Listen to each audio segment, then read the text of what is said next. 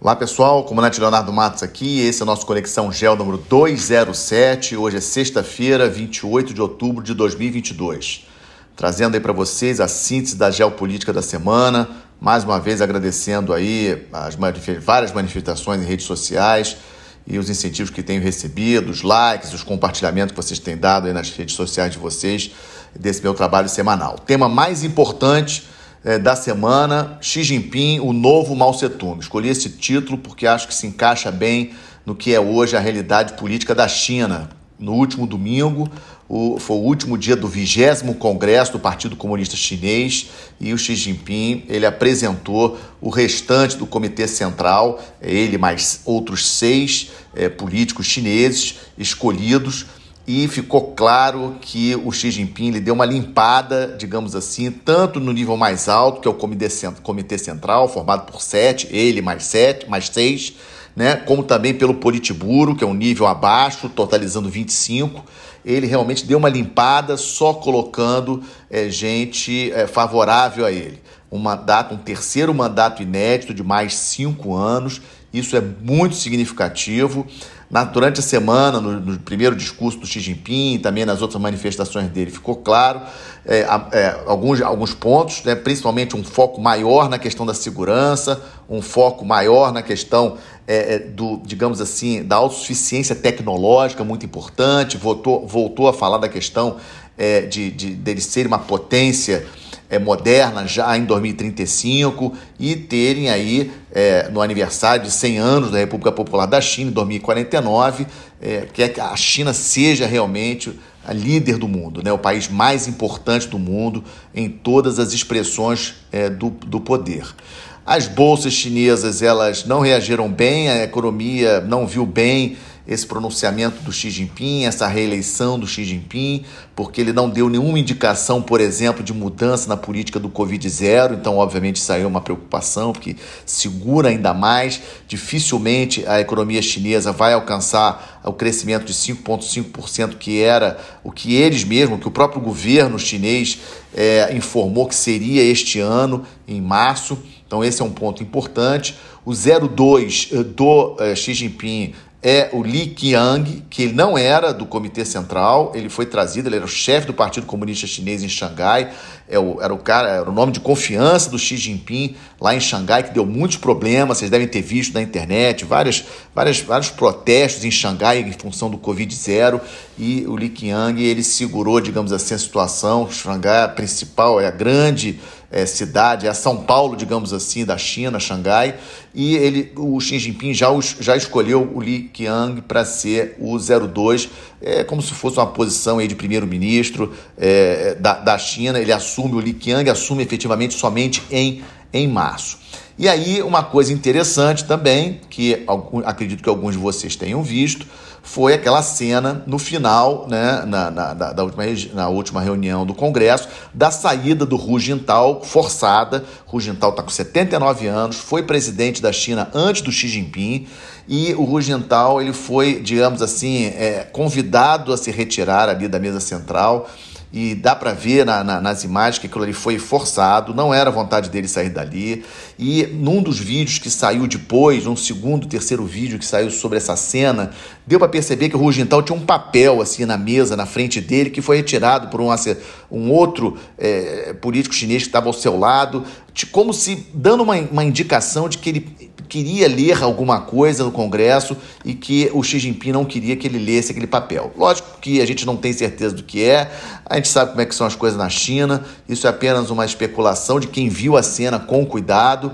E, e, realmente faz sentido. Por quê? Porque o Xi Jinping limpou é, tanto o Comitê Central como o Politburo, que é o segundo nível na hierarquia do Partido Comunista Chinês. Lembrando que o Partido Comunista Chinês tem 97 milhões de afiliados e ele tem essa pirâmide hierárquica, né? E o Xi Jinping deu essa limpada, inclusive, de aliados do Hu Jintao, né? Ele tirou todos os aliados do Hu Jintao desse nível é, maior, digamos assim, do comando do Partido Comunista Chinês. Isso é, sim, uma mudança muito significativa, porque quando Mao Tse-tung morreu em 76, o Deng Xiaoping assumiu, uma das mais importantes modificações que ele fez foi justamente criar essa trava digamos assim, na, na, na, no regime político chinês que impedia, ou seja, que limitava é, que o presidente, o presidente chinês ficar dois mandatos de cinco anos. E agora não tem mais esse limite. Então, realmente, Xi Jinping pode ficar ad eterno. Logicamente que a política chinesa, os outros políticos chineses não gostaram, porque já tinha essa tradição desde 78 de ter esse revezamento. E nós, aqui do lado democrático do mundo, digamos assim, temos isso como uma coisa razoável, pelo menos o revezamento, a alternância de poder como parte da democracia. Não estou chamando a China de democracia, estou apenas explicando que o regime, na forma como a Constituição é, era, limitava dois mandatos, o que era razoável. O Xi Jinping agora, terceiro mandato, mais cinco anos, ele tem grandes desafios pela frente, colocar aí a economia chinesa no trilho, mas tem essa questão da política do Covid-0 que ele tema em prosseguir. Ele tem esse desafio da independência tecnológica, é um grande desafio para a China. Sabemos aí das sanções impostas, aí, das novas sanções impostas é, pelos Estados Unidos. Então, o Xi Jinping frisou bastante essa questão da independência tecnológica. Uma questão importante que é a crise demográfica, a curva demográfica chinesa é uma curva perigosa de envelhecimento. A população média chinesa é mais velha do que a população de vários outros países, inclusive os Estados Unidos. Né? A Índia é muito mais nova, por exemplo. Então, isso é uma preocupação. Você lembra daquela política do filho único na China, né? Isso agora isso já mudou, mas até a China voltar a ter uma curva demográfica é, mais, mais razoável, isso demora. Né? Então, essa questão da demografia é um ponto importante. O Xi Jinping, obviamente, é, apostando muito na questão do desenvolvimento militar para poder atingir é, plenamente aquela situação de superpotência em 2049, como ele falou, e a questão da reunificação é, de Taiwan, que eu já tenho falado aqui muitas vezes. Isso aí é uma questão de tempo. A China vai ter que invadir Taiwan, porque pela paz a China não vai conseguir trazer Taiwan novamente a fazer parte da China. Então vocês não tenham dúvida que isso aí é. A questão que todos perguntam, lógico, é quando que isso vai acontecer. Quanto mais tempo passar, mais Taiwan vai se armar. Ao mesmo tempo, quanto mais tempo passar, a China também vai, vai se armar. Então é um jogo, né? O que, que, fica, o que, que é melhor para o Xi Jinping? Ele esperar o seu país, a China, se armar mais, ter forças armadas mais robustas, ou ele efetivamente tentar agora alguma coisa com relação a, a Taiwan? Porque quanto mais o tempo passar, mais Taiwan vai se armar. Vamos mudar de assunto, vamos atualizar a questão da guerra da Ucrânia, importante guerra importantíssima aí, com causas aí, gr grandes consequências aí para o mundo, nós já estamos vendo durante esse ano todo. É, na parte política, dois eventos que eu trago para vocês, ocorreu aí é, é, um encontro aí promovido pela igreja é, domingo passado, segunda-feira, é, lá em Roma, né? Alguns líderes compareceram, Emmanuel Macron da França, por exemplo, presidente da Itália, etc. O Papa Francisco foi que fechou, né, fez o fechamento desse evento, a cerimônia de encerramento é, é, lá em Roma. E o que me chamou a atenção foi exatamente é, algumas coisas que o Macron falou que ele disse que a paz depende mais agora da Ucrânia. Vejam bem, né? É, ali meio que nas entrelinhas do que o Macron falou, tipo como se a paz depende do que, que a Ucrânia aceita como paz. Então, é, mais uma vez, aquilo que eu tenho falado para vocês, esse acordo de paz entre Rússia e Ucrânia vai depender muito do que o Zelensky, do que o povo ucraniano vai aceitar perder em termos de território. Lembrando que hoje a Rússia ocupa ali parte do sul e do leste da Ucrânia, mais a Crimeia, e essa é a grande questão do momento. Né? Ou seja, para a gente discutir, para a gente pensar a paz na Ucrânia, a Ucrânia vai ter que abrir mão de território. Qual território que a Ucrânia vai querer abrir mão? Hoje eu acho que ela não vai abrir mão de nada. Por isso é que está muito difícil da gente prever quando é o fim do conflito. O fim do conflito, na minha avaliação, também vai depender muito das questões, como a gente já tem falado aqui também, é, questões do, da, da instabilidade política na Europa, pressão da população europeia sobre os seus líderes para que seja feita a paz, eleições nos Estados Unidos, que no Congresso americano, que vão ocorrer agora no dia 8 de novembro. Se o Congresso americano vira todo para o Partido Republicano, tanto o Senado como a Câmara, hoje a Câmara está praticamente certa que vai virar para os republicanos, o, o, Senado ainda não está certo. Se, se, ele, se, se virar as duas casas, vai ser muito difícil para o Biden conseguir novos recursos para mandar ajuda para a Ucrânia. Então, essa combinação de eleição no Congresso americano com essa instabilidade econômica que acaba afetando o social na Europa, pressionando os seus governos, é que pode pressionar o Zelensky para fazer a paz. Isso é muito importante. Na parte militar, seguem aí os ataques russos usando drones iranianos, já sabemos que são drones iranianos que estão sendo utilizados. Houve, teve muito papo de uso de bomba suja, né? Um acusando o outro que usar é, bomba com material radioativo, etc. Logicamente, isso cria uma instabilidade muito grande e a prioridade para a Ucrânia segue a região de Kherson, ali no sul da Ucrânia, logo à frente ali da Crimeia. Vamos seguir acompanhando, importantíssimo essa questão da guerra da Ucrânia. Na parte do Estamos de Olho, novo primeiro-ministro do Reino Unido confirmou o Rishi Sunak. Né, o Rishi Sunak fez parte do governo do Boris Johnson. Ele perdeu na, na disputa que ele teve com a Liz Truss é, é, ele, ele tinha perdido, a Truss ganhou dele. O Rishi Sunak ele é neto de indianos, né? E o sogro dele é um bilionário da Índia, dono da Infosys, uma empresa aí, uma gigante de tecnologia indiana. Então a, a riqueza do Rishi Sunak, por causa da esposa, por causa do sogro, é uma riqueza bastante considerável, acima, inclusive, tem essa brincadeira, né? Inclusive acima da riqueza do rei Charles. Né? E o Rishi Sunak o que, o que esperar dessa, desse Reino Unido com Rishi Sunak?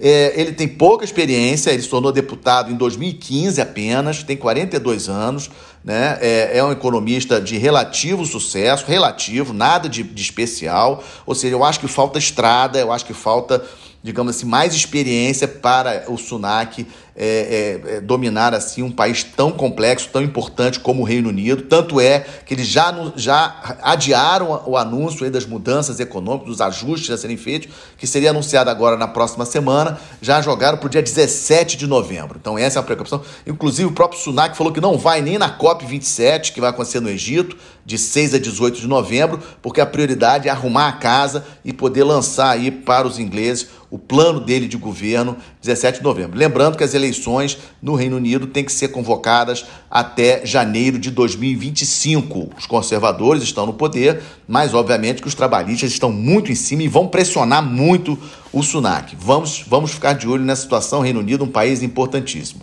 Com relação aos protestos no Irã, essa semana tivemos aí os 40 dias, a marca, digamos assim, né, dos 40 dias da morte é, daquela manifestante, daquela iraniana, daquela jovem iraniana que estava protestando. 40 dias de muitos protestos em vários lugares e, e, e, nessa celebração dos 40 dias, vimos aí uma procissão de gente indo para o cemitério onde ela foi, ela foi enterrada. Ou seja, uma coisa in, in, realmente impressionante. Os Estados Unidos acusando, inclusive, a Rússia de estar assessorando Irã como é, tratar dessa questão, como tentar é, suprimir as lideranças desse movimento. Mas a situação no Irã segue bastante complicada com relação a essa questão. Em paralelo com essa questão do Irã, que tem muito a ver com o Irã, sempre falo nisso, Israel vai para sua eleição, mais uma eleição agora na terça-feira. Importantíssimo, é a quinta eleição em Israel em menos de quatro anos. Pode ser que o Benjamin Netanyahu volte como primeiro-ministro, e a gente sabe que a linha do Benjamin Netanyahu é uma linha mais, mais dura, muito dura com relação ao Irã. Então vamos seguir de olho aí eleições em Israel nessa terça-feira e seguir de olho nos protestos iranianos. Outra questão que nós estamos de olho é a questão do Haiti, segue muito complicada, muito instável. E a novidade que eu trago para vocês é vários vídeos que eu recebi essa semana, não sei se algum de vocês teve a oportunidade de ver, de bandeiras russas no meio é, de algumas manifestações. E essas manifestações claramente dizendo que não querem tropas da ONU. Nós vimos essa, essa tentativa na semana passada, isso está sendo discutido no Conselho de Segurança, de mandar tropas da ONU para lá, para o Haiti. Muito estranho essa presença de bandeiras da Rússia talvez aí a mão aí da FSB, o Serviço Secreto Russo, para tentar, é, é, digamos assim, criar um, aumentar a instabilidade num país tão próximo ali, dentro do entorno estratégico dos Estados Unidos, o Haiti ali no Caribe, pode ser aí uma tentativa dos Estados, do, da Rússia de, digamos assim, aumentar a instabilidade próximo do seu grande rival, que são os Estados Unidos. Outra coisa que eu trago para vocês, estamos de olho a instabilidade no Peru. Estabilidade no Peru, a gente sabe que acontecendo há muito tempo, desde 2011, o país teve sete presidentes, sete presidentes desde 2011. O Pedro Castilho sempre aí à beira de tomar um impeachment, ou seja, a cunhada dele foi presa, aí agora foi solta essa semana com acusação aí é, sérias em relação a ela. É, a esposa dele também tem investigação em cima da esposa, em cima dos, do, do, do, do de primos, ou seja, está um cerco em relação ao Castilho. Peru, um país, um vizinho importante nosso, um amigo importante aqui do Brasil, e essa semana o, o, a Justiça conseguiu salvar o Castilho de mais uma tentativa do Congresso que queria mudar a Constituição para que o Castilho pudesse ser acusado. E aí a Corte eh, Constitucional ela segurou e não autorizou mais uma vez o Castilho conseguiu eh, se livrar, mas muito difícil. E fecho, como sempre, com uma boa notícia: um exercício, uma operação muito importante sendo realizada na região do Mar Arábio, no Golfo de Aden, ali na costa ali da Somália, perto de Djibouti, perto de Iêmen, uma região muito complicada, conduzida pela Força Tarefa 151, que é comandada pelo Brasil, é comandada por um almirante brasileiro. Temos 12 militares da Marinha do Brasil lá no Bahrein, comandando a Força Tarefa 151. E esse exercício, essa operação, na verdade, combate à pirataria, combate a, a vários crimes no mar, ela se encerra agora, na, amanhã, né, neste sábado, dia 29. E eu acho que é, é uma notícia importante, ela está sendo muito bem conduzida pelo Brasil, tem recebido notícias muito boas. É o segundo segundo almirante brasileiro que comanda essa força-tarefa, ou seja, o Brasil mostrando que tem sim competência, tem sim credenciais para estarem aí em qualquer lugar do mundo, estar atuando, estar coordenando uma força-tarefa, comandando uma força-tarefa é, dessa magnitude. Nós não temos navio lá, mas temos 12 militares brasileiros no Estado-Maior e o almirante é brasileiro. Fecha esse Conexão Gel 207, mais uma vez, desejando a todos aí um domingo muito especial, um domingo democrático, todos indo votar, fazendo as suas escolhas democraticamente, respeitando o resultado das eleições, isso é muito importante.